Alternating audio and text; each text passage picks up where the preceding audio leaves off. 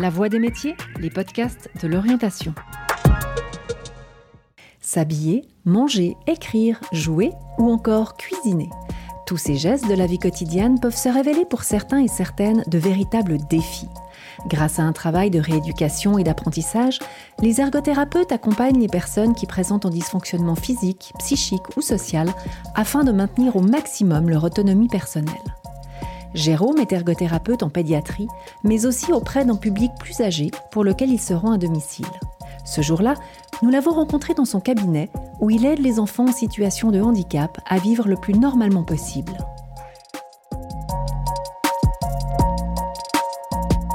On se fait des passes. Si la balle arrive à droite, tu tapes avec la main droite. Si la balle arrive à gauche, ouh super. Et la droite, toucher trois fois la balle.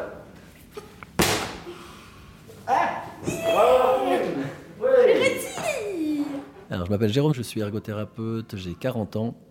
Je travaille un jour par semaine dans un cabinet à Vauru en pédiatrie. Euh, et le reste de la semaine, j'interviens directement à domicile chez des personnes principalement avec des pathologies neurologiques euh, et également certains enfants avec des maladies neurologiques. Alors un ergothérapeute, c'est une personne qui va, grâce à des techniques de rééducation, grâce à des aménagements de moyens auxiliaires, des aménagements de domicile, qui va essayer d'améliorer ou en tout cas de maintenir pour les personnes qui ont des pathologies dégénératives une qualité de vie d'essayer de leur proposer des solutions pour leur permettre d'être le plus possible indépendants dans leurs activités quotidiennes et ou autonomes, donc que les gens puissent à la fois faire leurs activités si c'est possible eux-mêmes, euh, ou qu'ils puissent au moins gérer, organiser et décider de comment vont faire leurs activités. Alors l'ergothérapeute travaille avec tout type de personnes. Ça va du petit enfant jusqu'à la personne âgée, ça va du domaine de la psychiatrie à la santé physique, ça va de, du domicile au cabinet, dans les hôpitaux, les centres de rééducation, mais également dans tous les lieux de vie, ça veut dire aussi le milieu carcéral, euh, les hôpitaux psychiatriques et, et tous les centres de vie.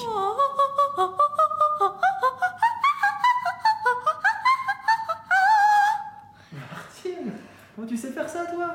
J'ai un moi. Je prenais. C'est quoi? Euh, Tu t'es entraîné Oui, j'ai un Il est incroyable. Ouais, je l'ai incroyable. Ah oui, c'est incroyable. Alors une journée de type pour moi, ça dépend des jours puisque je travaille euh, certains jours plus en cabinet avec les enfants, donc ça veut dire que je vais arriver euh, à avoir euh, grosso modo trois thérapies le matin, donc trois enfants différents, soit à domicile ou à l'école, soit directement au cabinet. Et ça va être des séances qui vont être très très variées. Certains enfants ont des troubles, euh, par exemple, de la motricité, de l'écriture, des troubles de la concentration. Donc euh, on va essayer de proposer des activités, euh, si possible ludiques ou créatrices, qui vont permettre à l'enfant de travailler sur ses difficultés, d'essayer d'améliorer ses points. Ou qui lui posent plus de peine, tout en essayant de les intéresser. Et pour ça, la meilleure source d'inspiration, c'est eux. Donc finalement, on va essayer de se baser sur ce que eux ont envie de faire, et nous, on va les accompagner pour que l'activité ait un sens et un objectif thérapeutique derrière.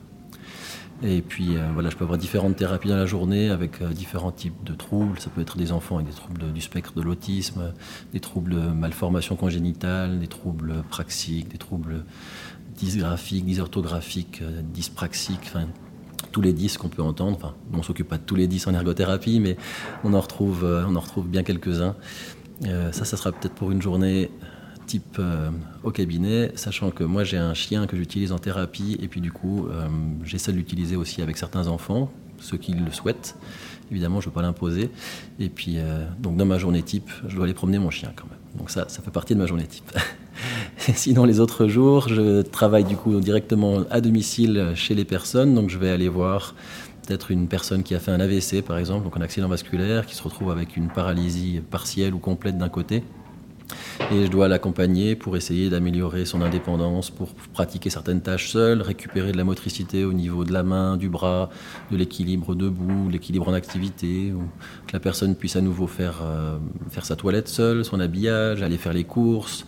Euh, toutes sortes d'activités qu'on doit faire au quotidien pour vraiment essayer d'améliorer sa qualité de vie.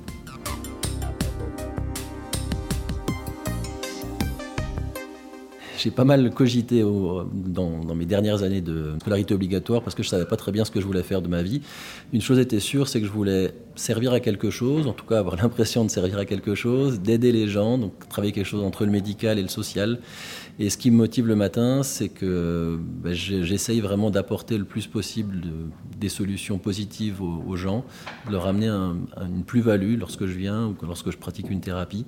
Et, euh, puis surtout, ben, la, journée est très très variée. On a, je pense qu'on n'a pas deux journées pareilles et puis pas deux activités pareilles puisqu'on a affaire à différentes personnes avec différents besoins.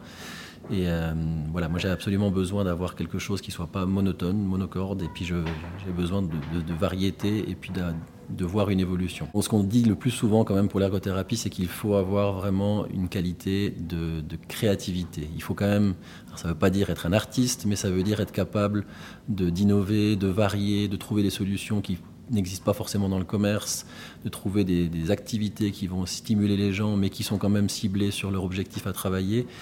Il faut voilà, principalement de la créativité, mais évidemment, il y a bien d'autres qualités qu'il faut essayer de, développer.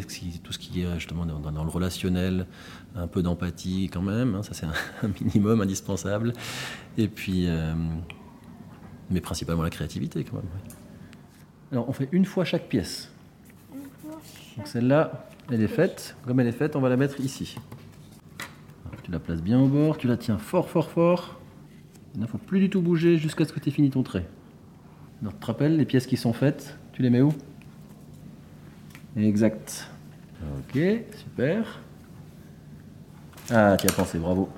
Alors, les avantages du métier, et surtout ben, spécifiquement à l'ergo, c'est qu'on a un, champ d'action qui est extrêmement large. Ça veut dire qu'on a des objectifs, donc une ordonnance médicale qui est, rédigée, qui nous demande de travailler certaines choses, mais dans les moyens d'y arriver, on a vraiment une palette qui peut être, qui est quasi infinie, puisqu'on peut mettre en place toutes les activités qui nous semblent adéquates et motivant le patient pour y arriver. Donc on peut très bien partir d'une activité à table toute simple, classique, jusqu'à une activité créatrice où on peut aller faire euh, de la menuiserie, on peut aller faire les courses avec un patient, on peut aller au cinéma avec un patient si c'est si un objectif au niveau relationnel, social.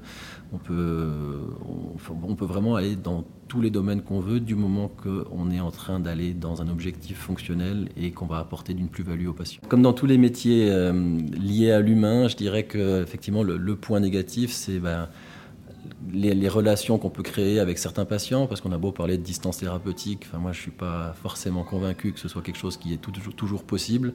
Quand vous travaillez avec un enfant de 12-13 ans qui a une maladie neurologique dégénérative, et forcément vous créez un lien avec, un lien affectif, même si on doit le mettre un tout petit peu euh, à l'écart lors des séances. Mais si vous voyez que la pathologie s'aggrave, si vous voyez qu'une personne est en train de se dégrader, ou vous avez forcément des accompagnements de fin de vie, il faut encaisser tout ça. Ça, ça s'apprend aussi avec les années, mais c'est clair que c'est quelque chose qui, qui, doit, qui doit se gérer.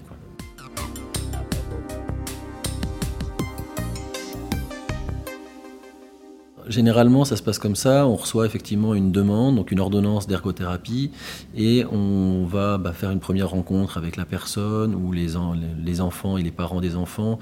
Et en fonction de, de ce qu'on observe et de ce qu'on entend, on va préparer d'abord une sorte de, bilan. Donc on va faire toute une, série d'examens, un panel d'examens qu'on juge euh, pertinent à ce moment-là pour essayer d'objectiver certains troubles, certaines difficultés.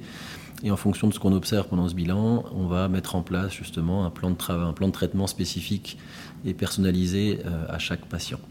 On aura bien sûr comme, comme premier feedback euh, le retour de la personne ou de, de l'enfant ou des parents ou des enseignants sur l'évolution. Mais il y a aussi bah, ces bilans qui vont nous permettre de, de, faire à intervalles réguliers le point de la situation et puis, si besoin, de réorienter la prise en charge. Moi, je prends la raquette dans ma main gauche et toi dans ta main droite, exactement. on essaye, moi non plus j'arrive pas avec la main gauche. C'est pas grave, on essaye un petit peu et après, après on fera avec l'autre main. T'es prêt? À toi Oh là là, t'arrives très bien, dis donc dans notre profession, on a obligatoirement contact effectivement avec d'autres corps de métier, savoir qu'on travaille systématiquement sur prescription médicale, donc de toute manière on doit avoir une relation particulière avec le médecin puisqu'il doit nous prescrire, nous, nous, proposer, en tout cas nous demander d'intervenir pour telle ou telle raison. Euh, c'est pas toujours encore très très bien connu notre métier, donc c'est aussi à nous de représenter euh, l'ergothérapie auprès des médecins prescripteurs, leur expliquer ce qu'on peut faire, les différentes facettes de notre métier, et euh, bah, effectivement pour avoir une prise en charge bien le plus, le plus, efficace possible auprès de nos patients, on doit avoir un lien forcément avec tous les thérapeutes, et toute l'équipe qui peut, participer, enfin pratiquer en tout cas autour de ce patient. Donc en pédiatrie, c'est clair qu'on a des réseaux euh, dans les écoles, on peut avoir contact avec les enseignants, avec les enseignants spécialisés, avec les responsables d'établissement, avec les logopédistes, avec les psychomotriciens, avec, euh, tout, le, réseau finalement qui, gravite autour de l'enfant. On a forcément aussi un lien avec la famille puisque la famille qui gravite autour de, la personne ou de l'enfant, ben, on doit aussi discuter avec eux de savoir si, enfin, quels sont les besoins, quelles sont les évolutions, etc.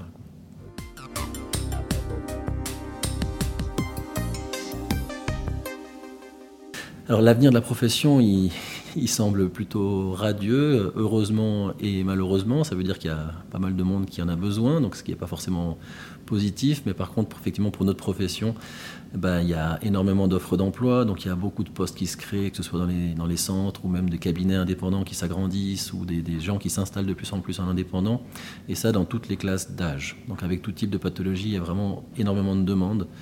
Donc je pense qu'on va continuer aussi à, développer toutes sortes d'outils, entre guillemets, pour, euh, pour accompagner les gens le mieux possible.